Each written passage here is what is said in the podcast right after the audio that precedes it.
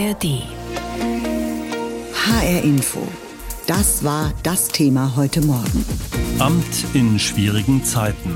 Ein Jahr Pistorius als Verteidigungsminister. Denn heute, vor genau einem Jahr, wurde er vereidigt und übernahm damit den Posten von Christine Lambrecht, die viel Kritik auf sich gezogen hatte. Und dann tobte ja der russische Angriffskrieg in der Ukraine schon fast ein Jahr. Die Zeitenwende, durch die der Bundeswehr eine wesentlich höhere Bedeutung zukam als bisher. Inzwischen ist Boris Pistorius laut Umfragen zum beliebtesten Politiker Deutschlands aufgestiegen. Grund wohl seine zupackende Art und seine unverschnörkelt wirkende Ausdrucksweise. Die haben ihm viele Sympathien eingebracht. Aber hat er auch dringende Reformen bei der Bundeswehr angestoßen? Diese Frage habe ich eben weitergegeben an Dr. Christian Mölling. Er ist Militärexperte, Leiter des Zentrums für Sicherheit und Verteidigung und stellvertretender Direktor des Forschungsinstituts der Deutschen Gesellschaft für Auswärtige Politik. Und ich habe ihn gefragt, Boris Pistorius hatte ja angekündigt, in seinem Ministerium aufzuräumen, wollte seinen Planungs- und Führungsstab einrichten, um mit dem chronischen Chaos im Bendlerbluck Schloss zu machen. Wie erfolgreich war er denn aus Ihrer Sicht? Also in der großen Perspektive ist er, glaube ich, nicht so wahnsinnig erfolgreich gewesen, was das eigene Ministerium angeht. Er hat sich ja selber dementsprechend geäußert, als er ins Ministerium gekommen ist, dass er erschrocken war über den Organisationsplan, dass er so breit und so groß war und ganz viele Kästchen enthielt. Jetzt hat er aber auch gemerkt, dass man diese Kästchen nicht einfach reduzieren kann, weil natürlich alle Menschen, die quasi in diesen Kästchen sitzen, da eigentlich ganz gerne sitzen, auch wenn es im Ministerium nicht vorangeht. Das hat was damit zu tun, dass es für die Karriere wichtig ist, dass es auch für die Gehaltszulage wichtig ist.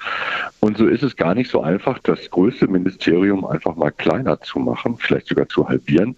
Er schafft es jetzt 300 Dienstposten daraus zu kriegen. Das ist natürlich, wenn Sie ein bisschen so Organisationssoziologie gemacht haben, wissen Sie, dass das ein Ministerium einfach wegatmet. Das wird nichts ändern an der Art und Weise, wie die miteinander umgehen und auch wie die Zuständigkeiten verteilt sind. Ne? Kommen wir zur Ausrüstung der Truppe. Auch um die war es lange Zeit sehr schlecht bestellt. Schiffe, die nicht schwimmen, Flugzeuge, die nicht fliegen und Waffen, die nicht hinschießen, wo sie hin sollen. Wie viel hat sich da inzwischen denn getan? Naja, da bin ich, glaube ich, ein bisschen konzilianter, weil das kann er nicht alles selber regeln. Dafür braucht er eine Industrie, die produzieren kann. Und er braucht ein Parlament und er braucht genug Geld. Er hat zwar ein sehr, sehr positiv gestimmtes Parlament, aber er hat leider nicht genug Geld für die Anforderungen, denn die sind ja auch gestiegen. Sie haben den Krieg eben zitiert. Also im Grunde genommen muss man da, glaube ich, noch ein bisschen abwarten. Das weiß er aber auch. Politisch gibt es diese Art von Bereitschaft zum Warten nicht. Die nächsten Wahlen stehen quasi vor der Tür mit den Bundestagswahlen in zwei Jahren. Mhm. Und damit ist sozusagen Abrechnungszeit. Und wenn er auch sozusagen weitermachen will, das hat er selber schon gesagt, und dafür braucht er wahrscheinlich ein zweites Sondervermögen. Das wird er nicht bekommen, wenn er sagt, ich habe hier ein paar halbe Panzer stehen, sondern er drückt jetzt auf die Tube. Gleichzeitig weiß er aber auch, das ist wie beim Strom, der nicht aus der Steckdose kommt. Die Panzer drücken sich auf den Knopf und dann fallen die aus der Fabrik raus. Die brauchen ganz lange Zeit. Und deswegen ist seine Prämisse oder sein Primat zurzeit ist Zeit, so schnell wie möglich zu produzieren. Kann ich verstehen. Wir müssen noch einen Moment dauern, bis wir sehen, ob das gewirkt hat. Man kann jetzt schon sagen, sie haben viel auf den Weg gebracht. Bei einigen Sachen würde ich ein Fragezeichen hintermachen, ob das der sinnvollste Einsatz des Geldes gewesen ist.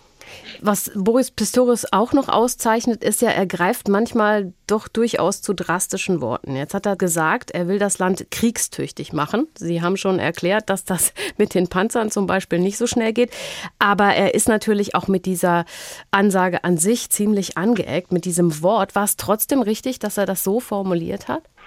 Also er hat das ja nicht gemacht, weil es ihm in den Sinn gekommen ist, sondern weil er damit was bezwecken wollte. Und auch da ist es, glaube ich, so, das, das wird noch einen Moment dauern, bis wir das rausfinden. Aber das, was ihm, glaube ich, wichtig gewesen ist, aber das ist jetzt meine Kaffeesatzleserei von dem, was er gesagt hat, ist, ich merke als Verteidigungsminister, dass dieses Thema Verteidigung ja viel, viel größer ist als das, was ich hier in meinem Verteidigungsministerium bearbeite. Das wusste er übrigens auch schon vorher, ist der Landesinnenminister gewesen. Mhm. Sondern ich brauche ganz viele andere Kolleginnen und Kollegen, die mithelfen und ich brauche vor allem die Bevölkerung, die mir dabei hilft. Weil Verteidigung tatsächlich nicht mehr ist wie im Kalten Krieg, sondern das ist eine viel, viel breitere Aufgabe.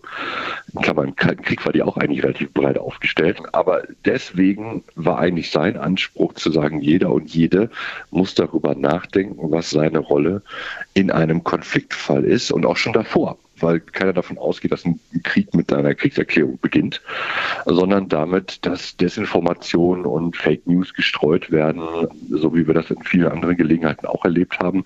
Und das zielt auf die Zivilbevölkerung, auf deren Moral.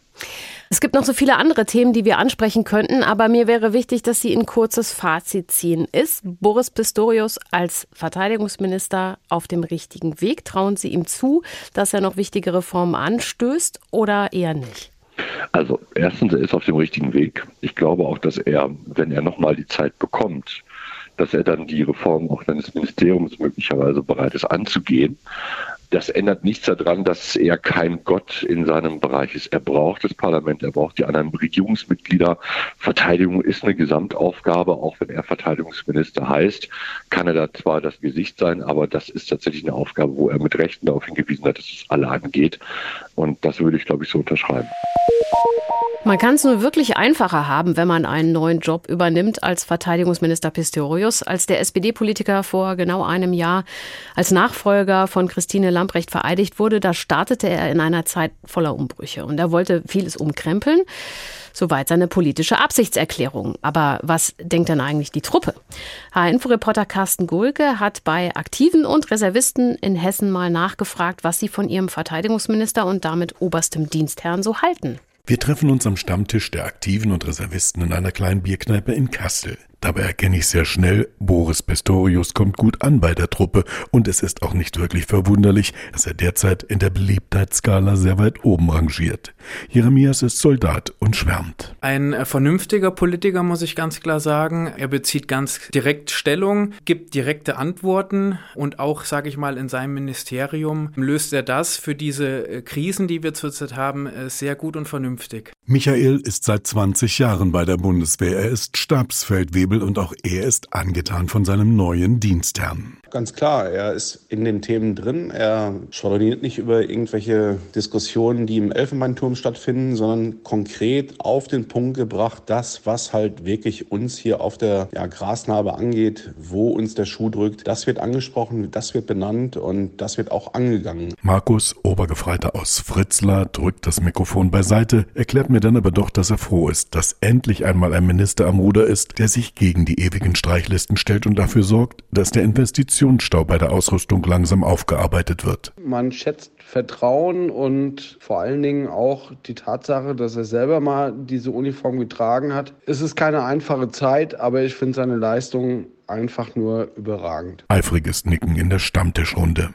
Der Mann sei Gold wert für die Truppe, grinsen die jungen Männer. Für Lothar, der den Minister auch noch aus der Zeit als niedersächsischer Innenminister kennt, ist das ein Verteidigungsminister, der sich nicht scheut, auch mal die Stiefel anzuziehen. Bodenständigkeit. Er redet auf Menschen zu, er wird glaubwürdig und ich glaube, er hat einen starken Durchsetzungswillen und leistet deshalb hervorragende Arbeit. Zustimmung von allen Seiten. Die Jungs heben tatsächlich die Gläser. Natürlich gibt es immer noch zahlreiche Sorgen und Nöte und der Stillstand der vergangenen Jahre, sei es nun bei Innovation oder auch Investition, sei immer noch spürbar. Aber der Mann sei zum Anfassen, der läuft nicht mit Stöckelschuhen durch die Landschaft, sagt Markus. Breites Grinsen in der Runde. Der war bisher bei jedem Einsatz dabei, spricht mit uns und nimmt uns ernst, so Wilhelm. Für Valentino, Reserveoffizier mit sehr enger Verbindung zur Truppe, ist die Begeisterung nicht verwunderlich. Seit seinem Amtsantritt haben wir dort eine deutliche Veränderung gespürt. Von Wertschätzung ist nun viel öfter die Rede, auch vom wahrgenommen werden. Es kommt gut an, wenn ein Minister authentisch zeigt, dass er Ahnung von der Materie hat, dass er die Sorgen und Nöte der ihm Unterstellten versteht und ernst nimmt und die in diesem Zusammenhang immer wieder angesprochen angesprochene Wahl der richtigen Bekleidung mag im ersten Moment banal wirken. Der Verteidigungsminister im tiefsten Winter im Wald in Litauen in Dienstbekleidung. Das kommt an. In einem Punkt sind sich alle einig. Sie stehen hinter ihrem Minister und hoffen, dass er auch in Zukunft genug Kraft aufbringen wird, um sich weiter für die Sicherheit und Verteidigungsbereitschaft einzusetzen und dafür die entsprechenden Mittel erkämpfen kann. Und als Soldat mit Auslandserfahrung hat Lothar dann auch noch einen ganz besonderen Wunsch. Also mir liegt es am Herzen, dass die Bundeswehr in unserer Gesellschaft vermehrt Anerkennung und Wertschätzung erhält, insbesondere im Hinblick auf die Opfer und den selbstlosen Einsatz der Soldatinnen und Soldaten. Auch wenn die SPD allgemein zurzeit auf ziemlich schlechte Umfragewerte kommt, Boris Pistorius ist in Umfragen der beliebteste Politiker Deutschlands. Als Verteidigungsminister ist er heute genau ein Jahr im Amt und in der Beliebtheitsskala ist er in der Zeit ziemlich schnell aufgestiegen. Und wenn er öffentlich auftritt, dann wirkt er auch tatkräftig und durchsetzungsstark, redet unverblümt. So kommt das bei vielen Menschen an. Aber wie sehen das aktive Soldatinnen und Soldaten? Darüber habe ich vor der Sendung mit Mandy Wagner gesprochen. Sie ist Oberstabsgefreiter und Co-Vorsitzende des Verbandes der Soldaten der Bundeswehr. Und ich wollte von ihr wissen, Sie stehen im direkten Kontakt zu vielen aktiven Soldatinnen und Soldaten. Was denken Sie über Boris Pistorius? Also meine Einschätzung ist, ähm, wenn ich in einer Truppe unterwegs bin und mit Soldatinnen und Soldaten spreche, dass natürlich eine sehr positive Meinung über den Minister verbreitet ist. Und ähm, also ich habe wirklich ganz, ganz selten etwas Negatives gehört. Er hat einen sehr, sehr guten Stand in der Truppe. Und was anderes kann man da eigentlich auch gar nicht sagen im Moment jetzt so nach einem Jahr. Was glauben Sie, äh, woran liegt das? Also zum ersten, er hatte natürlich schon mal einen Sympathievorschuss, weil es nach drei weiblichen Ministerinnen mal wieder eine männliche Person war, die noch dazu niemand auf dem Schirm hatte und der politisch zwar aktiv war, jedoch äh, nie negativ in Erscheinung getreten ist. Des Weiteren wurde ja sofort kommuniziert, dass er auch ähm, selber mal gedient hatte. Mhm. Und das spielt eine große Rolle, denke ich, weil ein Soldat, eine Soldatin fühlt sich natürlich viel, viel mehr mit einem Minister verbunden, der dann auch genau diese Erfahrung mitbringt. Ich muss noch mal auf das Männer-Frauen-Ding äh, zurückkommen. Mhm. Ähm, man könnte ja zum Beispiel bei Frauen denken, okay, die waren vielleicht nicht selber Soldatin, aber die sind einfühlsamer, die finden äh, bessere Gespräche mit den Soldatinnen und Soldaten. Ähm, sie sagen aber, sie waren alle froh, dass es wieder ein Mann war. Woran liegt liegt das genau? Also das ist halt schwierig zu beantworten. Ne? Man will jetzt auch nicht sagen, dass es eine Frau nicht könnte. Mhm. Ähm, das, das, geht vielleicht genauso, aber ich glaube, das war zu viel Frau am Stück. Das schätze ich so ein. Und ähm, dieser Tapetenwechsel ist erstens mal wieder gut. Und die Frage ist auch, braucht man immer dieses Einfühlsame, gerade in unserer Situation? Oder braucht man einfach einen klaren Blick und machen? Aber es gibt ja, ja es gibt ja einen Haufen Probleme in der Truppe auch. Ne? Jetzt ist das Ministerium ähm, durch das Sondervermögen der Zeitenwende mit viel Geld ausgestattet worden. Ähm, es gab ja jahrelang Berichte über Mängel in der Bundeswehr, defekte Schiffe, Flugzeuge, Waffen. Jetzt äh, können Politikerinnen und Politiker ja viel reden. Hat Boris Pistorius ja. da schon was dran geändert? Ja, auf jeden Fall hat er äh, die Lage verbessert. Er hat sie nicht perfekt gemacht, aber er hat sie verbessert. Das geht ja auch nicht in einem Jahr. Also wir haben ja immer noch die drei großen Herausforderungen, Personal, Material und Beschaffung. Mhm. Und bei Beschaffung und Material konnte eine Vielzahl so schnell wie noch nie zuvor unter Vertrag genommen werden. Das muss man ja erstmal schon mal neidlos anerkennen. Und zum Beispiel die Einleitung der Beschaffung von Bekleidung und persönlicher Ausrüstung für die Soldatinnen und Soldaten im Wert von 2,4 Milliarden, die erst geplant für 2031 waren, ist jetzt geplant für oder soll kommen 2025. Natürlich ähm, ist mir auch klar, so ein Soldat in der Fläche, der sagt, also das ist immer noch nicht greifbar und zu weit weg, mhm. ne, weil der die Wege dahinter gar nicht kennt. Da fehlt es an der Kommunikation. Für das BMVG ist es natürlich ein voller Erfolg. Mhm die Kommunikation fehlt und das kriegen dann halt sehr wenige mit. Wahrscheinlich haben Soldatinnen und Soldaten auch viele Wünsche an einen neuen Verteidigungsminister. Sie haben jetzt gerade das Kommunikationsproblem angesprochen. Was sind denn aber die drängendsten Probleme, die die Truppe, die die einzelnen Mitglieder so haben? Das ist schwer, das in fünf Sachen aufzuzählen. Wir haben überall diese Probleme und auch die Soldatinnen und Soldaten haben das. Es fehlt immer noch in der persönlichen Ausrüstung. Ich habe es Ihnen ja gerade gesagt. Mhm. Ähm, 2025 ist ja auch noch nicht. Ist zwar schon früher, aber es ist nicht da. Es fehlt an Personal und es fehlt auch nach wie vor an Material. Das ist immer noch das leidige Thema, auch wenn sich schon einiges getan und verbessert hat. Aber das Große und Ganze hat sich halt noch nicht verändert. Haben Sie das Gefühl, Gefühl, äh, der Minister hat ja angekündigt, dass er auch in der Führungsebene was tun will, dass man einen direkteren Draht dahin hat? Er hat ja tatsächlich in der Führungsebene angefangen, Veränderungen zu schaffen. Hat ja auch seinen Planungs- und, und Führungsstab als zentrale Ansprechstelle in Dienst gesetzt, sage ich jetzt mal so. Und das sollte das natürlich vereinfachen. Wäre das BMVG sehr kompliziert erschien, auch die Wege dort oben. Und ich denke schon, dass das schon mal greifbarer geworden ist. Was auch aufgefallen ist, wenn er auf Truppenbesuche geht, dass er nicht einfach nur im Anzug daneben steht und zuhört und sich alles schönreden lässt. Er sagt auch selber, zeig mir das mal, er macht mit, er versucht sich da reinzufinden, um das Problem auch wirklich zu verstehen. Was fehlt, wo was kaputt ist, was benötigt wird. Also er ist einfach ganz anders mit Körper und Geist dabei. HR Info, das Thema. Diesen Podcast finden Sie auch in der ARD Audiothek.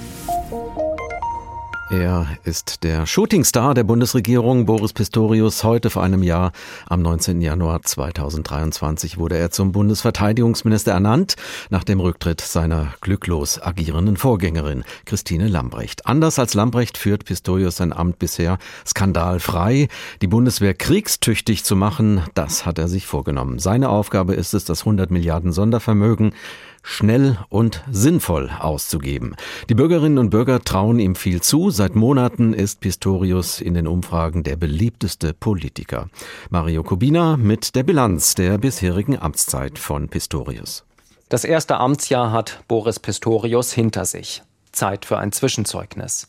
Ich würde ihm eine, ähm, eine glatte 2 geben. Sehr gut. Ich würde mal sagen, eine 2 plus. Eine Note, von der ich lebenslang in der Schule geträumt habe. Betragen und Stil gut, Ausführungen und Liefern mangelhaft. Fünf. Sagt der Oppositionspolitiker Florian Hahn von der CSU. Sarah Nanni von den Grünen, die FDP-Abgeordnete Marie-Agnes Strack-Zimmermann und Carlo Massala von der Bundeswehr-Uni in München kommen zu einem anderen Ergebnis. Was auch immer man von Pistorius und seiner Amtsführung hält, feststeht, Kaum jemand hatte den SPD-Politiker auf dem Zettel vor einem Jahr, als plötzlich die Spitze des Verteidigungsministeriums neu zu besetzen war. Seine Parteifreundin Christine Lamprecht hatte nach einer Reihe von Pannen hingeworfen. Und Pistorius selbst hat wohl gar nicht damit gerechnet, zum Zug zu kommen. Dann aber ein Anruf vom Kanzler. Sehr überraschend. Sei das gewesen, erinnert sich Pistorius später. Ich musste nicht lange überlegen, das ist ein, eine so ehrenvolle, verantwortungsvolle Aufgabe, der ich mich niemals hätte entziehen wollen. Also legt er los. Pistorius ist erst ein paar Stunden im Amt, da empfängt er den US-amerikanischen Verteidigungsminister in Berlin. Einen Tag später geht es nach Rammstein in Rheinland-Pfalz zum Treffen der Ukraine-Unterstützer. Seine ersten Schritte auf internationalem Parkett.